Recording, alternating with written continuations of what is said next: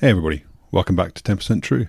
Just before you get stuck into this episode, I wanted to let you know that in 2024, I'm going to be republishing my book, Red Eagles America's Secret MiGs. That's the story of the 4477th Test and Evaluation Squadron and the program Constant Peg that exposed American fighter aircrew to secretly acquired and operated MiGs in the Nevada desert in the 1970s and 1980s. The book's been out of print for a while, it goes for crazy prices online but I'll be republishing as a softback exclusively through my website, 10percenttrue.com. If you're thinking about supporting the channel, you'd like to buy the book for yourself or even as a gift, please do go and place a pre order. I'll put a link in the description. All pre orders are going to be 25% off, and I'll make sure I personally inscribe and sign your copy for you.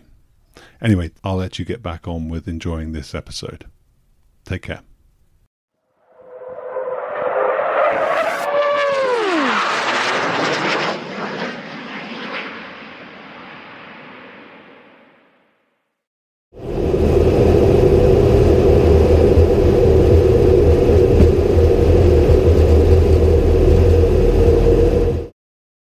JP, welcome to 10% True. Thanks for being a guest on the channel. Uh, nice to be here. Thanks very much. Uh, so, JP, I've interviewed uh, probably about 40 or 50 guests, mostly fast jet aircrew at this point uh, on the channel. And um, some of them have been fairly well known in terms of their names and their occupations, test pilots, um, famous pilots, that kind of thing. But for most people who are interested in military aerospace and defense who are my age, which is, let's say, mid to late 40s, uh, not wishing to age either of us, um, Yours is the face that would probably be most familiar of all of my guests, and that's because um, back in 1991, uh, January, we probably saw you on television with your head bowed, um, bruised, uh, and being paraded in, front of the cameras by the Iraqi regime. Uh, and of course, you and uh, John Nichols were shot down in your tornado on one of the strike missions that you flew. I think your first strike mission. So the purpose of today's interview is obviously going to be to talk about that experience and talk about um, being in captivity, the things that happened to you afterwards, and, and whether or not uh, or how your experience changed your life. But before we get into that, I'd really like to understand a little bit about who you are. How did you get into the flying game, and what was your route into the RAF? Uh, well, most of the uh, pilots you talk to thus far are uh, good fighter pilots because, by definition, I'm a bad one because I have more takeoffs and landings. So that's uh, notoriety is not the best thing to have as a pilot when you join because anybody, I am absolutely bog standard uh, fighter pilot. All my friends, whether they became squadron commanders, Red Arrow pilots, whether they're American, British, French, Swedish, whatever, everyone's the same. I never wanted to be anything other than a pilot. I don't know why. In my family, I had no military background. Uh, other than like my generation, a lot of my grandfather, my grandfather, my uncles had been to war.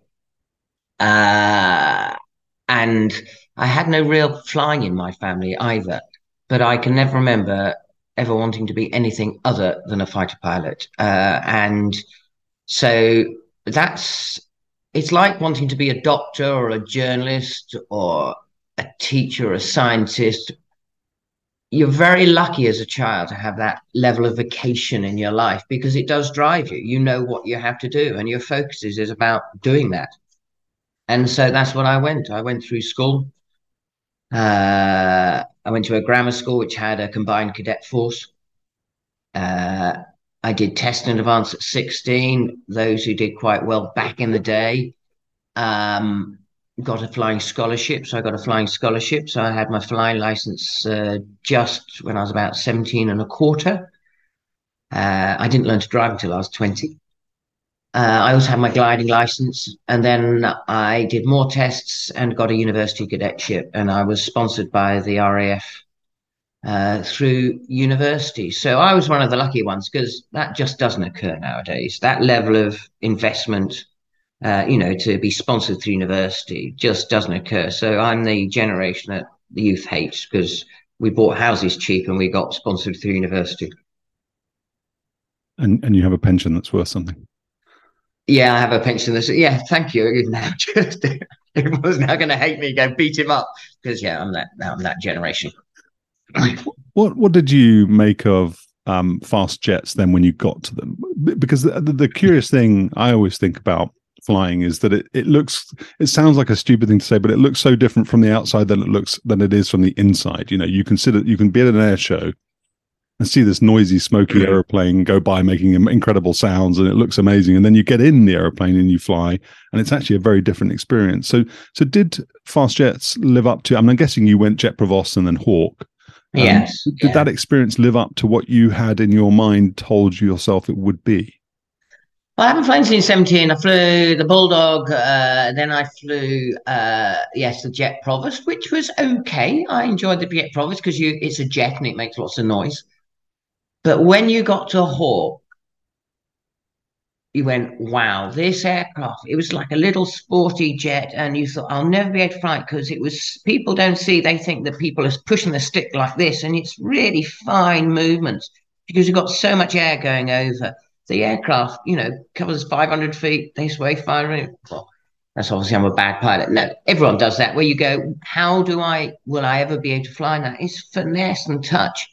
And then after you fly the hawk and get taught how to fly, you get used to the speed. Um, but the real thing that when you do TAC weapons and you do things like air combat for the first time, which is where two hawks outward turn for combat go, you turn away from each other for one minute, which puts you about 15 miles split.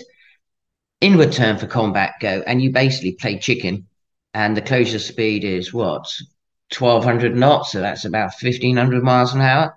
Uh, and you don't want to give any displacement, uh, distance off or angle off, which is basically the person can outturn you. So you literally, well, the rules say, I think, if I remember back on, it's 30 years ago, um, not within 200 feet.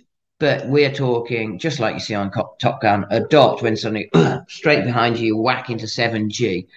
Uh, flying fast jets is better than you see in the movies. Being, you know, and you have all these evolutions where you go first time you go solo, first time you do low level, then the first time you do formation, the first time you drop weapons, the first time you do air combat, the first time you're actually do the full tactical scenario because after a while you're not thinking about flying you're thinking about beating the other person and escaping and fighting the aircraft it is so complex it is so absorbing but the adrenaline is just amazing not and I say this respectfully to anybody who's been a passenger. Yes, you feel the G of 7G or what have you, and you see them turning and burning, and you get the sense of it. You do not get that absolute. I mean, if they photograph the head in, in heat, your brain is just buzzing with all the thoughts of absorbing and making the decisions constantly. Is just love it. It's better, better, better than you think it is going to be when you're a 12 year old little boy or girl.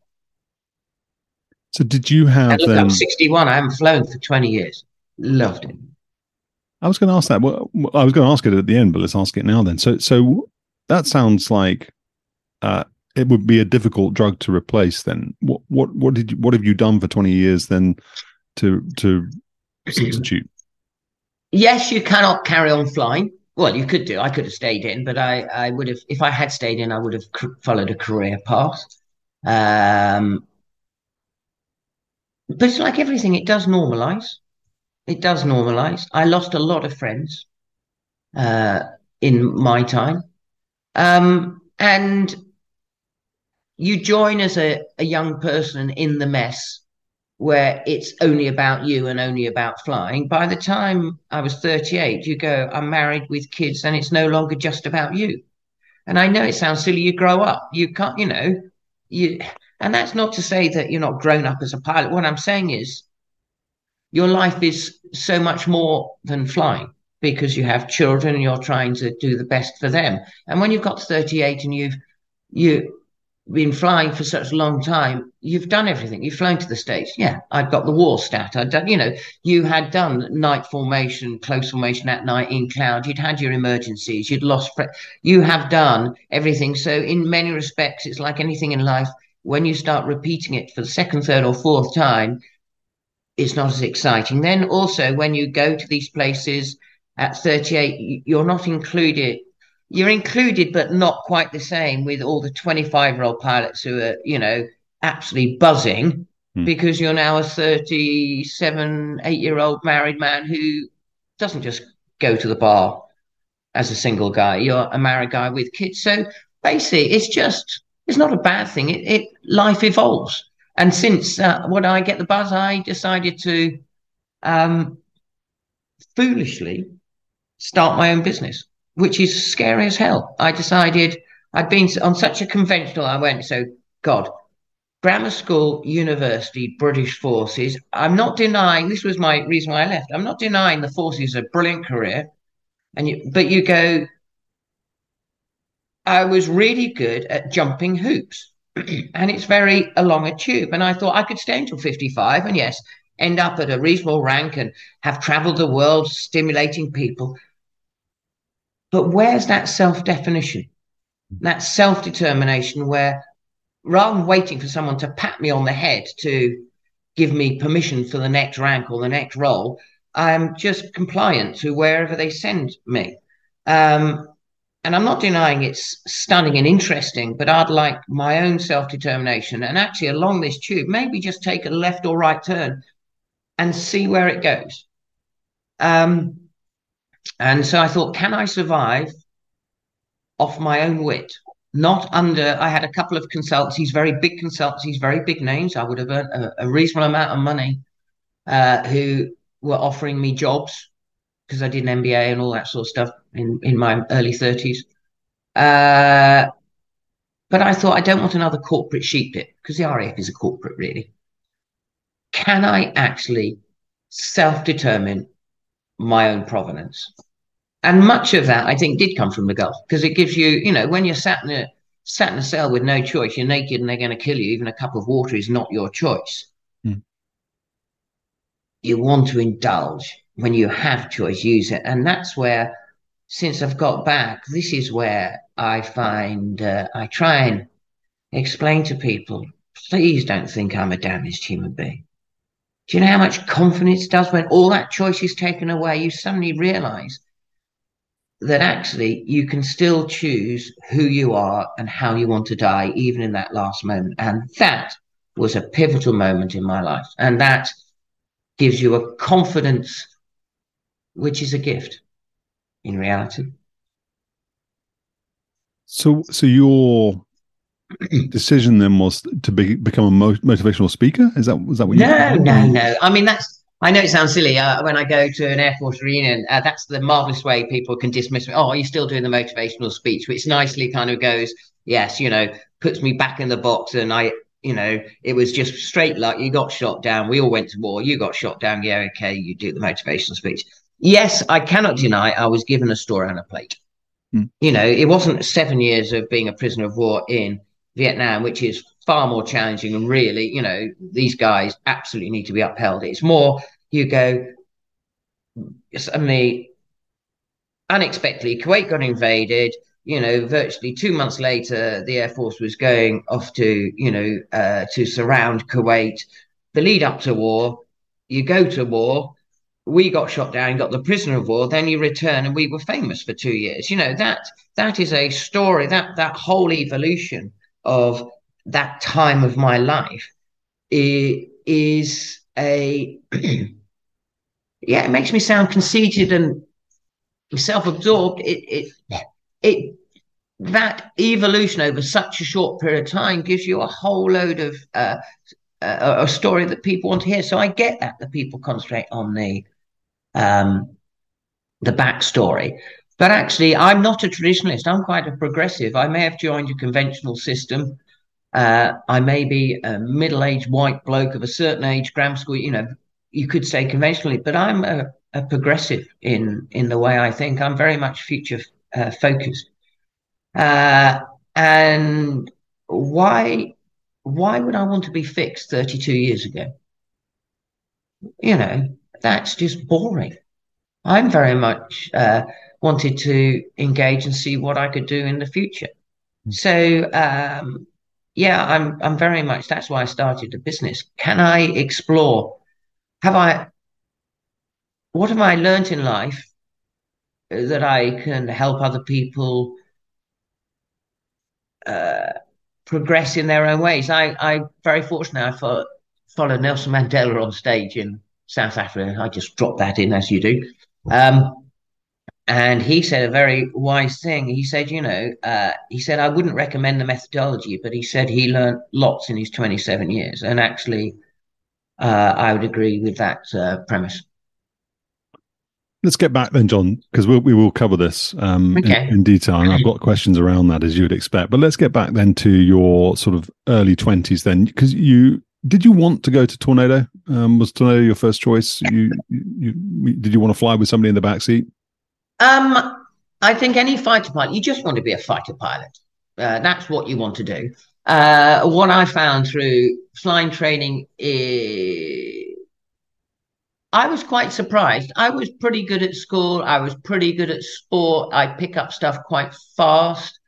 I found myself challenged through flying training. Uh, it's quite sequential thinking in, in learning to become one. Uh, I'm not a sequential thinker. Um, so I found it quite challenging. I uh, certainly in basic flying training, I probably almost got lots of flex flight, which means you know they could chop you. Uh, I had quite a lot of that. I lacked self confidence uh, when I went through flying training, uh, but survived. Uh, so I fi- survived basic flying training. I was okay in Hawk. I was okay moving forward from there.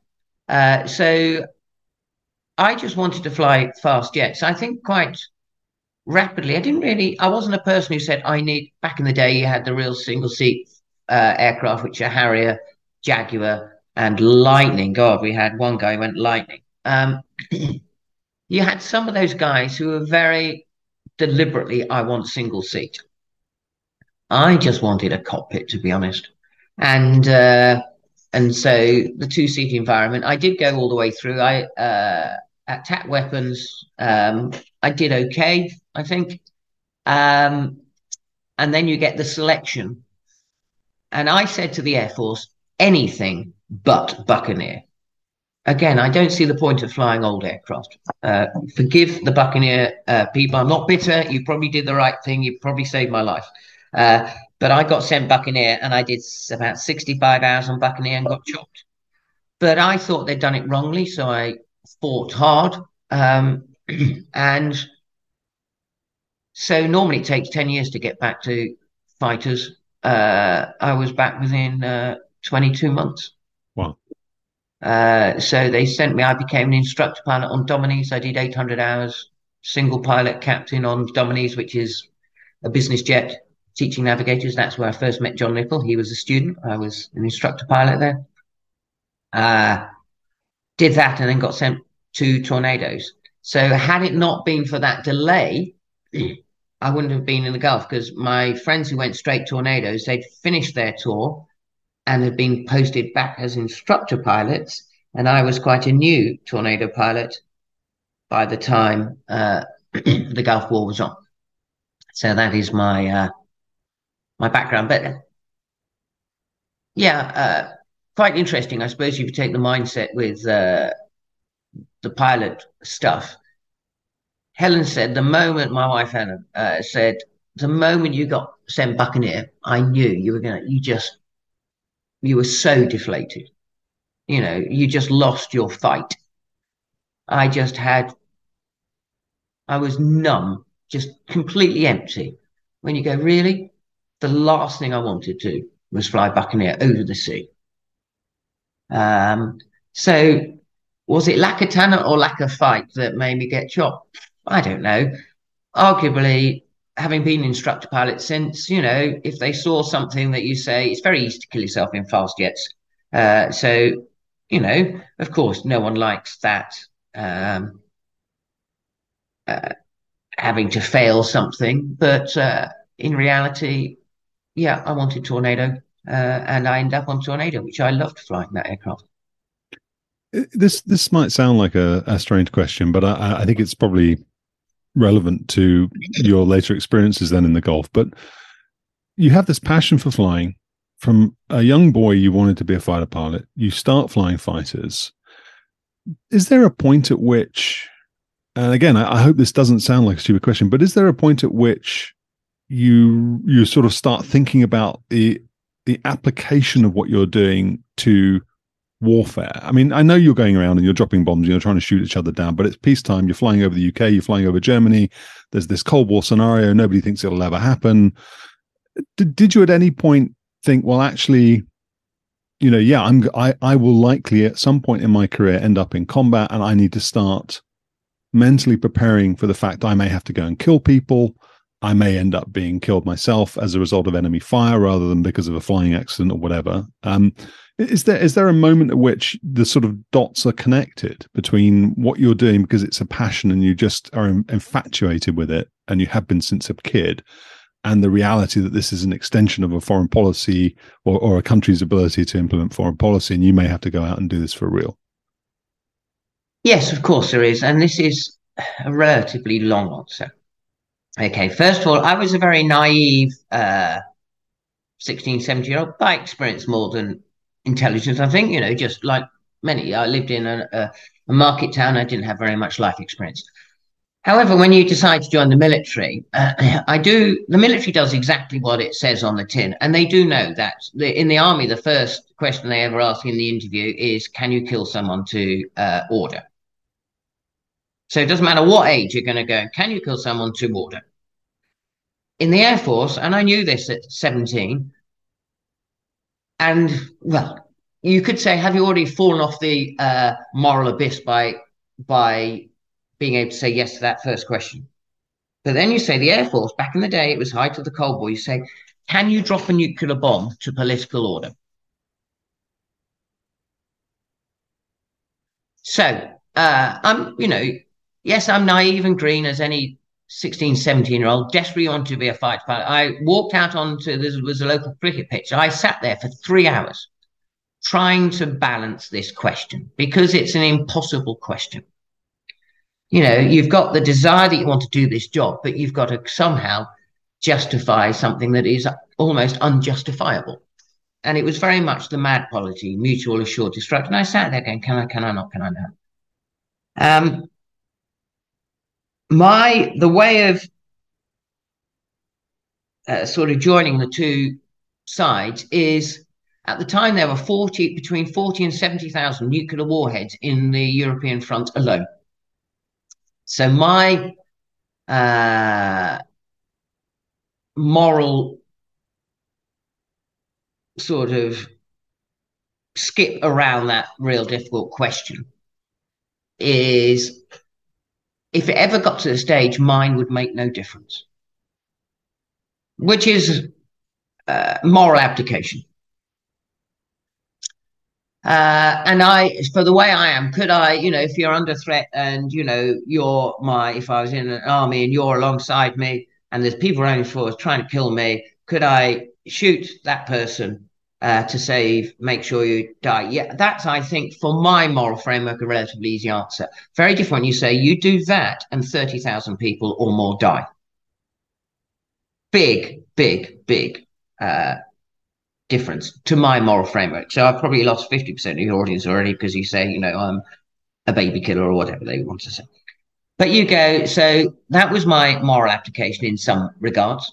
Um, And here I, I was a nuclear trained pilot. So I joined the Air Force and in Tornado I was trained and my target was a SAM 5 site in East Germany, which is a long range missile site that takes out our high value assets. I won't bore you with what that means. I did a interview when I was in my early 40s with the BBC. They took me out. They wanted a Cold War pilot. So they pulled me, nothing to do with the Gulf. They wanted a Cold War pilot. And uh, they asked, they took me out to the site I was meant to hit, which was about a kilometre long and about half a kilometre wide of concrete revetments. I mean, this thing was huge. You'd need 100 missions, if not more, on conventional weapons, and you probably wouldn't even make a dent on it. Whereas a small nuclear, tactical nuclear weapon would remove the site. And it was very much a military site, a missile site in the middle of nowhere. Um, I remember then they were asking me this same question. I said, Here I am, I'm about 40. I've been fully, you know, immersed in the military, brainwashed, if you want to use that word, or into, you know, accepting whatever. Can I drop a nuclear bomb? I don't know. There's questions in life that are just too huge to contemplate until you're actually in that moment. You're unintelligent, you haven't cons- thought around all the things, but you get to that moment where you go, you do. It, it's a moral application because there's a gap between thinking and the reality of doing. Um, and in that moment of what is right and wrong. And here I did a, a speech recently to uh, some university air students. So, uh, and they're at university. I said, so I left my university air squadron 40 years ago. I'm at the end of my career. You're at the beginning. And why we need ethical, moral military leaders? It's because here I am. So I was asked uh, in my very first officer defense studies, uh, uh, a Royal Green Jackets major stood up and said, Do you think Russia is going to drop a nuclear bomb on us? And at the height of the call, everyone goes, hmm. you know, that sort of direct question. I suppose so, because that's what you all get told. And in, in our side, we get our own version of it. And he and he went straight. He said, and it took ages for people kind of, I don't really, because you do. And he said, I don't think so, because history has proved net Russia's never been outside its borders. Interesting moot point here. And I said, Here I am, 40 years later. So you're at the beginning of your career. I'm at the twilight of mine. Uh, and whilst we have, you think I'm, I'm a boomer and you're a zoomer, and we have these differences of uncertainties. Who here thinks Putin will drop a nuclear bomb? And then you go, and if he did, what would you do if it was your decision? Because it's very easy for the you know the 20 somethings to look at our age group say well you've just made a mistake. Say put yourself in our position. 20 years because 20 years goes like this. In 20 years time you'll be that decision maker. What would you do? Because it's not just about russia it's about uh, balance of power globally with tectonic plates with china russia all that sort of stuff and what you do and don't do and what they and you just go you know what would your answer be how, how would you answer that steve would, I, and it's I, a rhetorical question yeah. really because it's an but would you accept it's an impossible answer question to answer really until yeah. if unless you're in that moment I, think that the, the whole the, the the whole idea of it, as you described earlier with, with MAD, is that it was ne- it will never happen but it's abhorrent. And I never, let, let me, t- I never expected when I joined the military ever to go to war because I thought the Russians or the Soviet bloc weren't stupid enough, and I didn't think we were stupid enough to actually go to war. So I, I joined the military never expecting to go to war. So in, in that case, then, as an extension of that, you never. So when you were going through survival, escape, resistance, evasion training, the you know the RAF equivalent of SERE, um, were, were you also looking at that as a sort of a, a sort of a, a, gaming experience rather than uh, you know I really need to sit and absorb this stuff because one day I might use it? No, you do immerse yourself in the reality, and the military is very good in that. You know, uh, it's in the scenarios, the contingency planning, the acquiring knowledge, you know, it, they make it as real as possible to make sure that you understand it is for real. And you do gain skills and you do apply those skills because I have applied those skills in reality.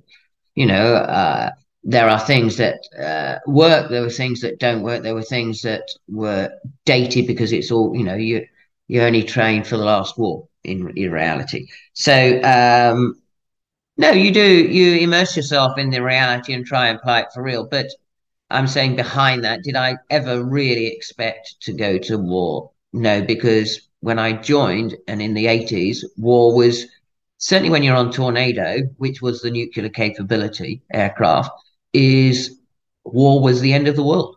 Hmm. So, so there was a a conventional mission for you, wasn't there? But that was the same sort of scenario, wasn't it? It was the sort of Fulda Gap, um, you know, sort of East Germany comes across the well, Russia comes across the, the border of, of East Germany, um, but uh, no nuclear, no tactical nuclear weapons are used. It's conventional munitions. Um, Is that correct? How all these wars were right in exercise, we had something called TACEVAL. So, and it's basically to test the station, and you've got five thousand people on station, and with the four squadrons to test the state its war readiness. So it was all taken very seriously. So about two weeks before uh, an exercise, you'd get exercise, exercise on signals because you get signals coming through anyway of real stuff coming through of intelligence, all that sort of stuff. Because it is, a, you know, military. It has to be absolutely up with the latest level of intelligence to be able to negate threats and predict threats. And you'd have exercise, exercise, and you get, oh, you know, I don't know. Terrorists have taken over the Moldavian embassy in Mogadishu, for the sake of argument. That's I don't know why those two countries came up, but accept the premise. You know, and then you get another thing and another thing. And it's basically to show that these things don't happen out the blue. It's sort of an evolution of events. It's almost like Sarajevo in the First World War and, and you know, non-linear dynamics working out that sends ends up in the First World War. So you get all these the scenario that builds, so you're getting exercise that you go. So two weeks prior is to sort of say, and then you'd get, oh, the, the Russians have just done this well, the so Warsaw Pact have just done this, or they're they're building, they're doing an exercise, but the newspapers say exercise, just like uh, Putin did uh, prior to invading Ukraine. So that's that's where it's frightening when this whole recent uh, stuff in Ukraine started, is because it virtually followed the playbook that we've been working on for thirty years. You know, I've, I've been out the military for twenty years, twenty five years and it uh, it it virtually followed that playbook. Small instance, small justifications to then movement of shooter to an exercise into oh my god, he's now invading. Mm. Um, and then the evolution of uh, the evolution was the looking at the Soviet bloc at the time had so many tanks that they would overrun us, and you get past a point where they used a nuclear tactical nuclear weapon we responded, and you have tactical nuclear exchange to them, uh, then into full Armageddon. Uh, and that was the evolution of uh, the TACEVAL scenario. But interesting enough, when we launched, we had the end of uh, end of an exercise, the um, the five day exercise. Uh, families used to watch all the tornadoes take off 75 80 of them all take all radio silent all just all 80 of us all going off to fly east and drop our alleged nukes, practice, obviously no nukes on board, but just to practice the launch. Do you know, we uh, then the end of the exercise was called, everyone returned, went, went to the park. We never did a single practice after, we didn't practice war after the launch. Mm-hmm. No, because, well, I was in Ger- two German bases, those would have been charcoal.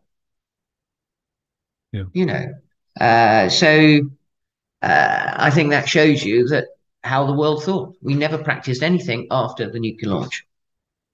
So, so what was the impact then of learning about uh, Hussein's invasion of Kuwait in August of 1990, and then because you, so you're, um, was it Laarbruch or Gütersloh? You were 15 squadron, weren't you? We were at Laarbruch. Laarbruch. And yes, uh, suddenly news that uh, Saddam Hussein had invaded Kuwait, and virtually within a day or so, it was you're going to war. I mean, I was recalled. We were on a flight um, in Germany, and it was kayak formation return on guard, kayak formation return to base, kayak formation return to base. Now on guard, that was the recall for nuclear Armageddon. And you went, shit. Now you're intelligent enough to go, well, there's been nothing, you know, things don't just happen like that. So there's been none of this lead up of anything at all. Oh my God. Flew back, put the jets on the ground, wandered in the squadron, Flight commander says Kuwait's been invaded. Uh, we're going to war tomorrow. Shit.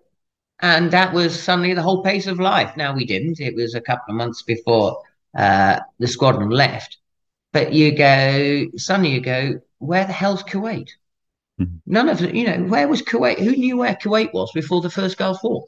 So uh, these uh, and then you said we don't have any maps of Kuwait. We had no maps. So we literally, uh, we had a, a color photocopy. We, we multi-page color photocopied the Times Atlas, big enough to make a wall diagram to have a map of Kuwait. And then slowly but surely, until all the signals started coming in where they were, what they were, that was then put all the the army units and the missile sites, and you build the intelligence pictures. We waited for the maps to come through, which is quite interesting when you fly in the desert. They come through, they all look like sandpaper.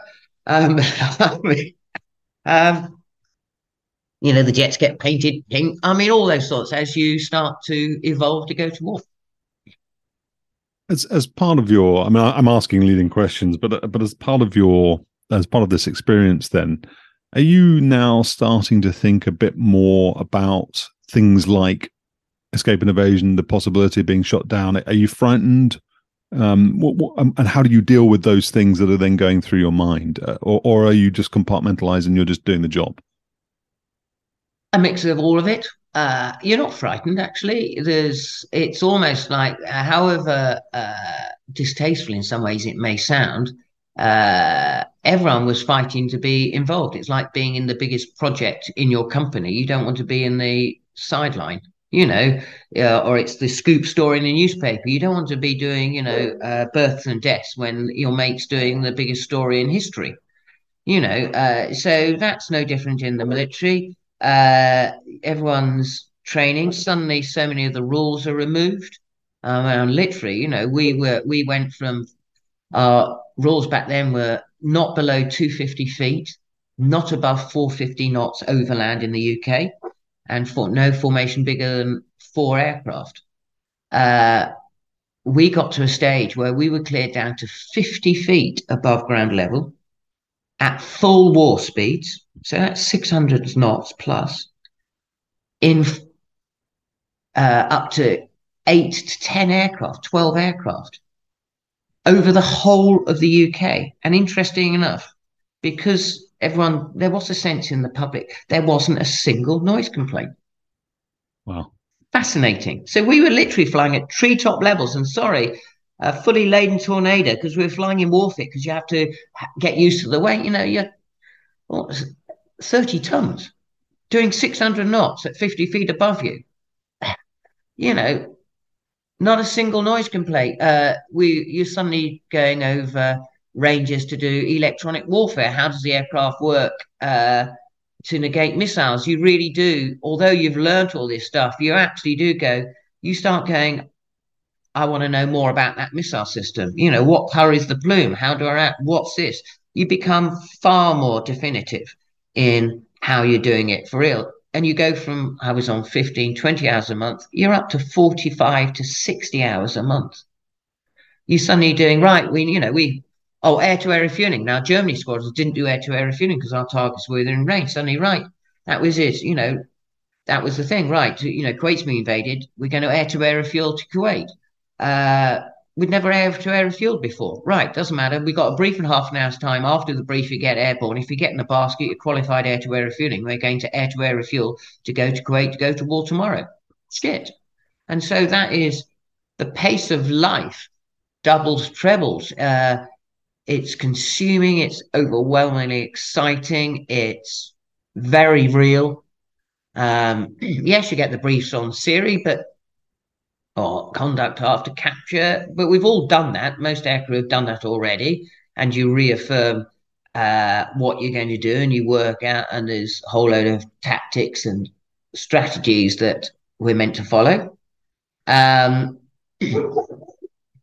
but we weren't going there to lose. You know, how very rapidly, and when we went out there, if you see American power in reality, they have more aircraft on one airbase than we have in our entire air force. It is overwhelming American power. So we weren't going there to expecting to lose. Can you talk a little? This is not. This is a bit of a, a sort of a, a rabbit hole, which would try not. I try not to go down, but I'm curious because I'm interested in in your thoughts on it. But if I remember correctly, it was Pablo Mason was the, the squadron boss. No, Pablo Mason was a formation leader, my formation leader. Okay. the right. squadron boss was John uh, Broadbent, and then you have he led one formation. We had three formations: one led by Gordon Buckley, one led by John Broadbent, and one led by uh, Pablo Mason. Okay. I was curious to understand what, what the squadron leadership was like then at that point. I mean, as I said, it's a it's a it's not the main story. It's not the main purpose of this conversation. But I'm you know, I'm curious to know how, how you felt the leadership was and um, uh, and what your experience of it was. What they found out when the, immediately after the Gulf was uh, uh, initiated and we needed to send a squadron, they sent out they sent out the most experienced guys. So all four ship leads and qualified weapons instructors, QWIs, which are the highest ranking on a squadron in terms of skill level, pilot level. And they sent a squadron of those out. Funny enough, they found that didn't work very well because you send a whole bunch of chiefs and they all argue with each other and they don't work together. So, funny enough, squadrons work. So they there was one of the comments where you said we literally had sent a generation of all our uh, which are QWIs, out to the Gulf. And I think one famous comment was uh, an air marshal, I don't know who said it, said that is that is our entire corporate knowledge of how to apply air power. Uh, best you bring them back and send out some cannon fodder. Uh, I think that was the comment. Uh, and do I find that offensive? No, he's bang on right. Wars don't last forever, and you could literally you could have uh, wasted the that level of knowledge in the air force. So I don't have a problem with that.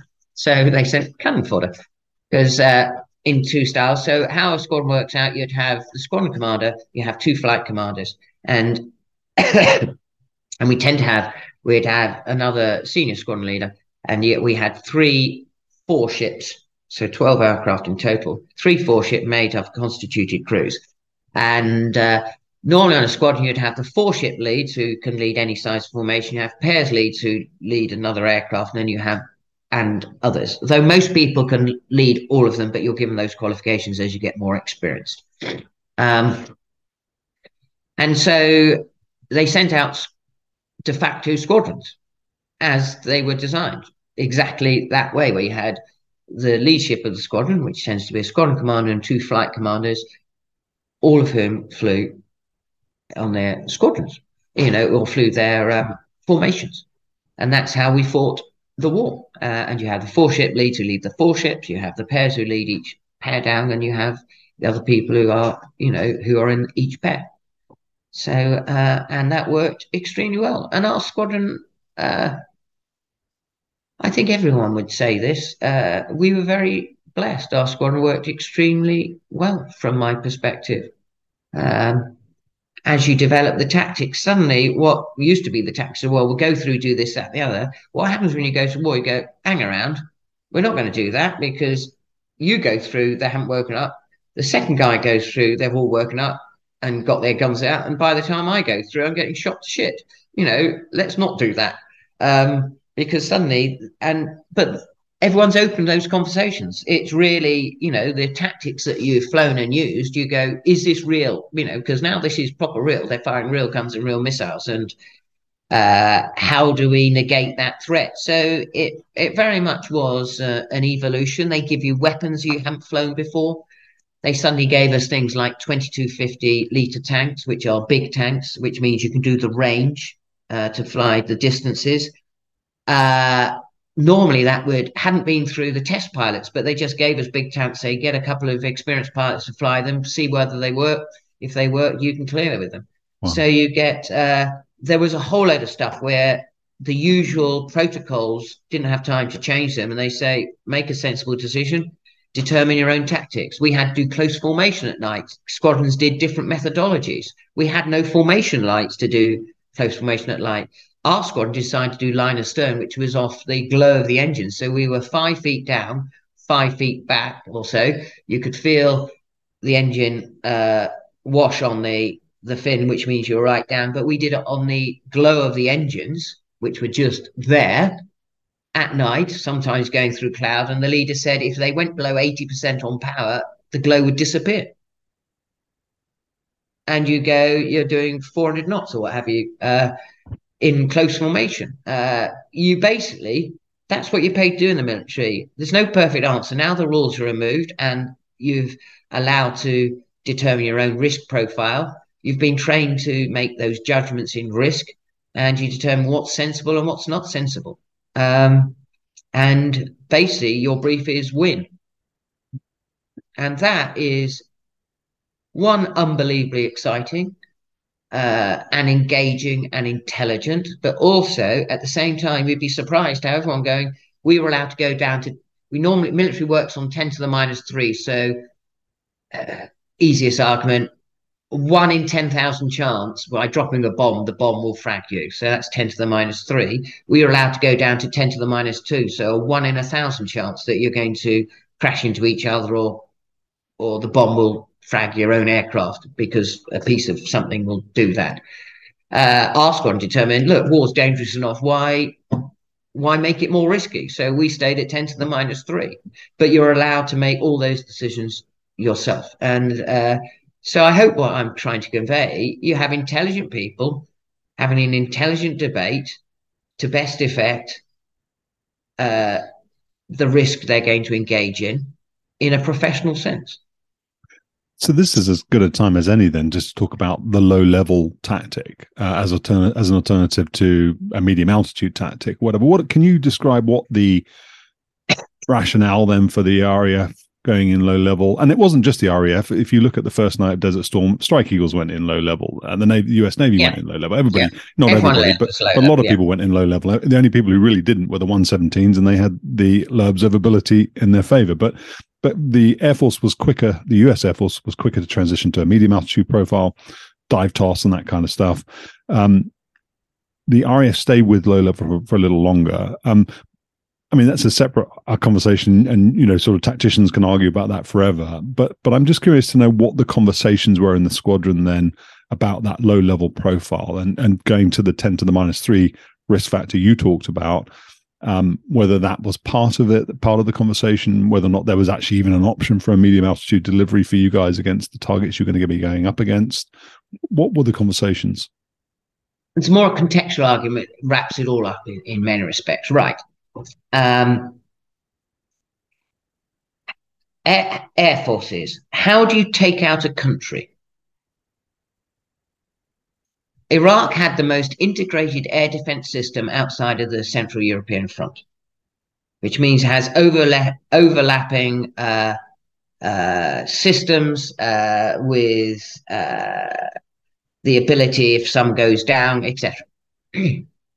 so, how do you take that out? And if I'm going to attack you, sat in your room there, uh, you say, uh, but you're in a concrete bunker you know, a thousand miles in the center of Iraq, uh, and you have a ring of steel around you directly, short range, plus medium range, plus long range missiles uh, from the border onwards. You have long range missile uh, radars, everything. You're really pretty bloody secure. It's almost impossible to take you out. But where where you say the classic uh, phrase "war is deception," which is all round Sandhurst, Stevie go, war is deception. Air power is confusion. You're really good when you're you're very bright. You've been selected. You're well trained. You've got unbelievable weapon systems, and it, if you looked at it from outside, it's impossible. But what air power does is peel the onion back. So I want to decrease your decision right down that you have very little idea what's happening. So we go from take out long range radar, so you have less time to make a decision. So this is all about the timelines. From long range radar, do it this way. Long range radar, you have less time to make a decision. Then we take out long range missile systems, then medium range missile systems to short range. So you've basically decreased your ability to make a decision from an hour or so down to minutes. You then send in drones. So the moment you send in a drone, we send in drones uh, which have the same uh, radar signature. You switch on all those radar systems you've kept secret from your missile system. You switch it off. We have an uh, electronic intelligence aircraft that can pinpoint where they are and send missiles down that. So then you start going, hmm, we're getting attacked because if I switch my radar on, people will uh, shoot at me and kill me. So you start doing procedural switch on, switch off, where you go switch on the radar, have a quick look, turn it off, change the frequency, wait a couple of seconds, switch. So you're already down to 50% of your decision. This goes on and on. Uh, we we jam your your frequencies. We have chaff and flare. We change formations. We get down to a level whereby a flight of a missile is 40 seconds. You've got 40 seconds to acquire me, or else I put eight tornadoes over the top of you. Each have eight 1,000 pound bombs. So I'm putting 64 1,000 pound bombs, which have a frag zone of 3,000 feet on top of you. in under about about two minutes twenty. But that's only five minute slot of 24 hours where you get mirage, everything like that. Now, in determining that, you if we sent everyone in same way, same day, you would still be able to use those missile systems. So what we do is we have to do 360 degrees. You don't know where we're coming from. 24 hours, day or night, and you're limited by night because you, most of your systems are visually uh, done, not just radar. And at the time, to send in the biggest threat, and you start this campaign on missiles, uh, which require radar uh, because they're far more effective. So if we send in everyone at medium level, the the missiles are the huge threat, and guns are not a threat. So we fly. Uh, guns are a threat up to sixteen thousand feet. Why? Because the bullets go up, and then bullets come back down to earth. So you fly above about sixteen thousand feet. So then the only threat is missiles. Uh, however, we don't have enough assets to protect medium level aircraft. The Americans do.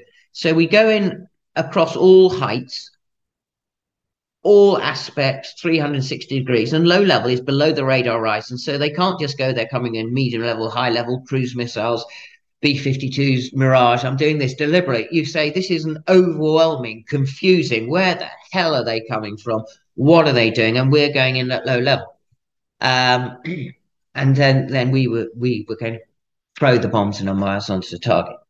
Uh, there was an agreement. There was never going to be a low level sortie during the day because you get handheld missiles and they can see you. Uh, we went in at midnight, expected to plan and go the following morning. Um, we came in at midnight and said there was going to, we we were going to do a low level day sortie on the first day of the war and we argued for three hours, going that is ridiculous. Uh, we've mitigated, you know, that risk profile is too high. We've agreed, and they said no, no, no. We've mitigated the risk. It's a dispersed operating base. We argued for three hours. We lost the argument.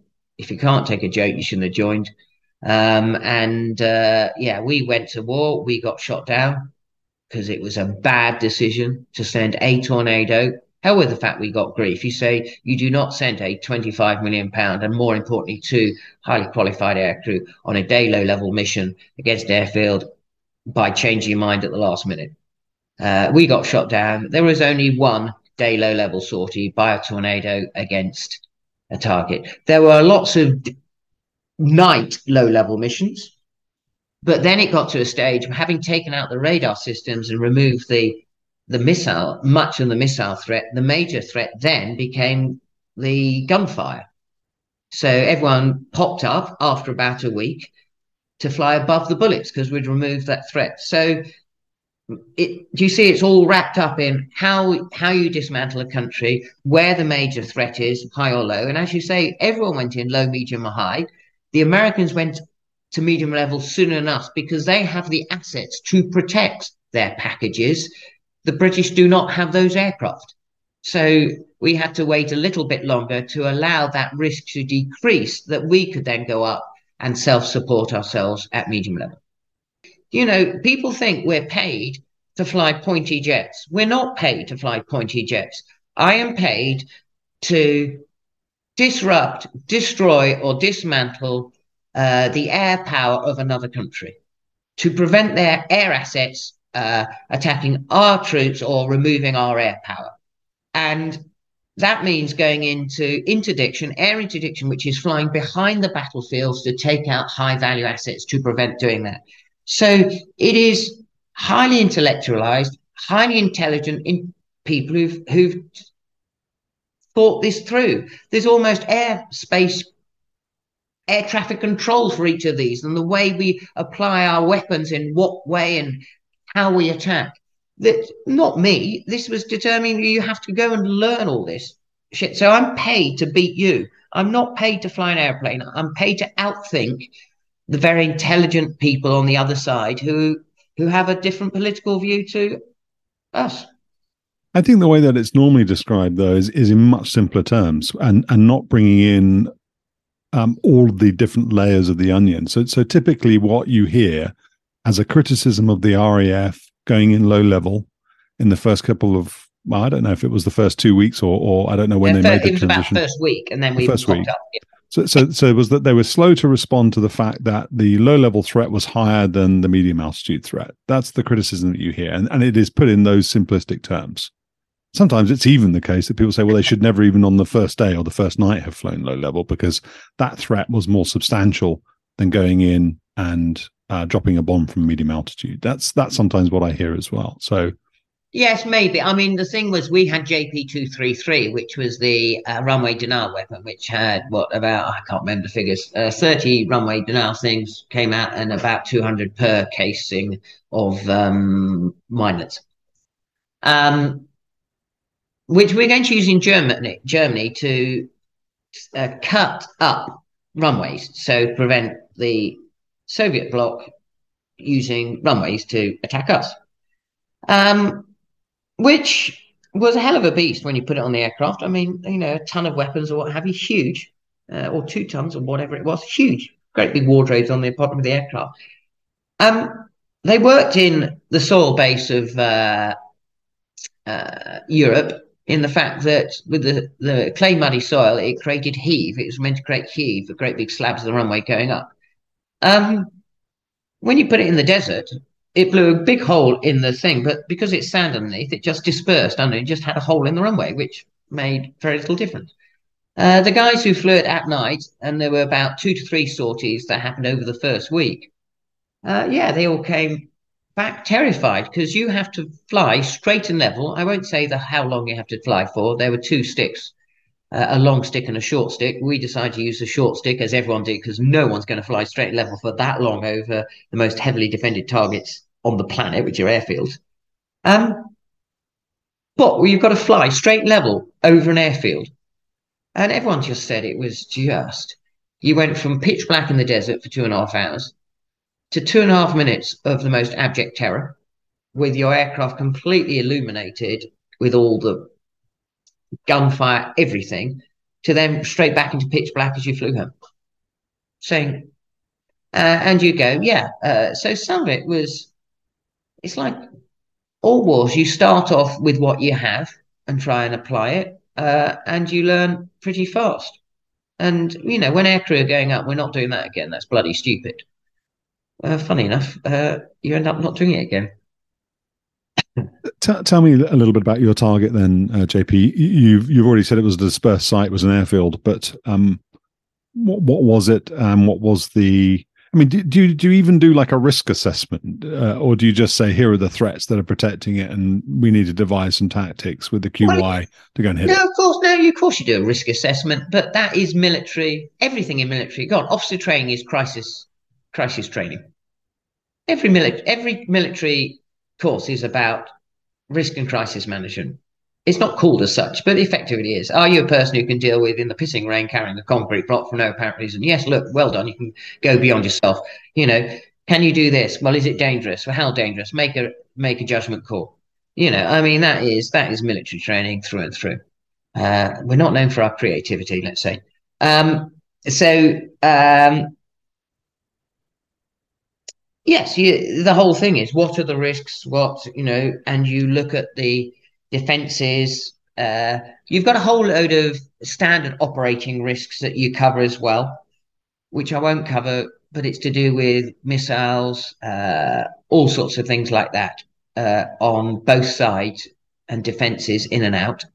So it's it's all those sorts of things that you determine the levels of risks and a whole load of what ifs, which are pretty standard when you fly military aircraft.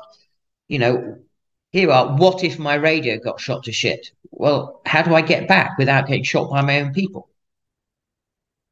I won't answer those questions, but, but there's a whole load of questions like that where, you know, what if this happens? Okay, what if, I mean, that are, you've learned over the years of training because those were learned and taught throughout the Cold War because people have thought about all those sorts of things. Um, uh, the the biggest thing is ident- uh, identification, friend or foe, is effectively the answer overall. How do we know that you're an enemy or uh, uh, blue forces, or red forces, effectively. That that has always been the challenge. When you if you fly out that way, how do you come back this way? And that's that's the the complexity. Um, so you do all the risk, and then you go on the immediate risk. You've got the general where the armies are, so you plan a route to avoid all the armies or what have you, and avoid the the, the least to create the least risk. So you work out to the target, but you also work back from the target. What is the target? What what are their defenses there? How are they likely to defend their thing? What are we going to expect? So how you work, you you you work to and from the target with two different mindsets, and you work out the risks the whole way. And, and so your target was an airfield, wasn't it? Yes, we were attacking Al Rumaylah Southwest, which is to the southeast of Baghdad, which is a uh, a dispersed operating base. So it wasn't a, a main operating base is where they have aircraft, but uh, a dispersed operating base is one that's probably 10, 20 miles away, which you're going to use once we've, if the first base is taken out. So in terms of shock and awe, what you do is basically you want to take out all the pieces of concrete that ever existed that the Iraqis couldn't fly their aircraft. Did you did you feel ready? Uh, and I don't just mean ready as in that mission and the planning that went into it, but ready as a as an as a person, uh, as a man. Yeah, yeah. We were very well trained. We had been out in the desert for a month and a half. Uh, no, extremely well trained actually. Um, very ready. Um, operationally minded. Uh, no, pretty confident, to be honest. Not overly so. The how if you when you started at the beginning, I had my I suppose my moment of real realization on the night of a mission. We'd just updated all the plans, or the morning of the mission. Just updated all the plans and walked off to breakfast. There was a uh, a marquee where there was breakfast, and just walking out. It was only a, you know fifty meters to the tent. I just kind of stopped and went,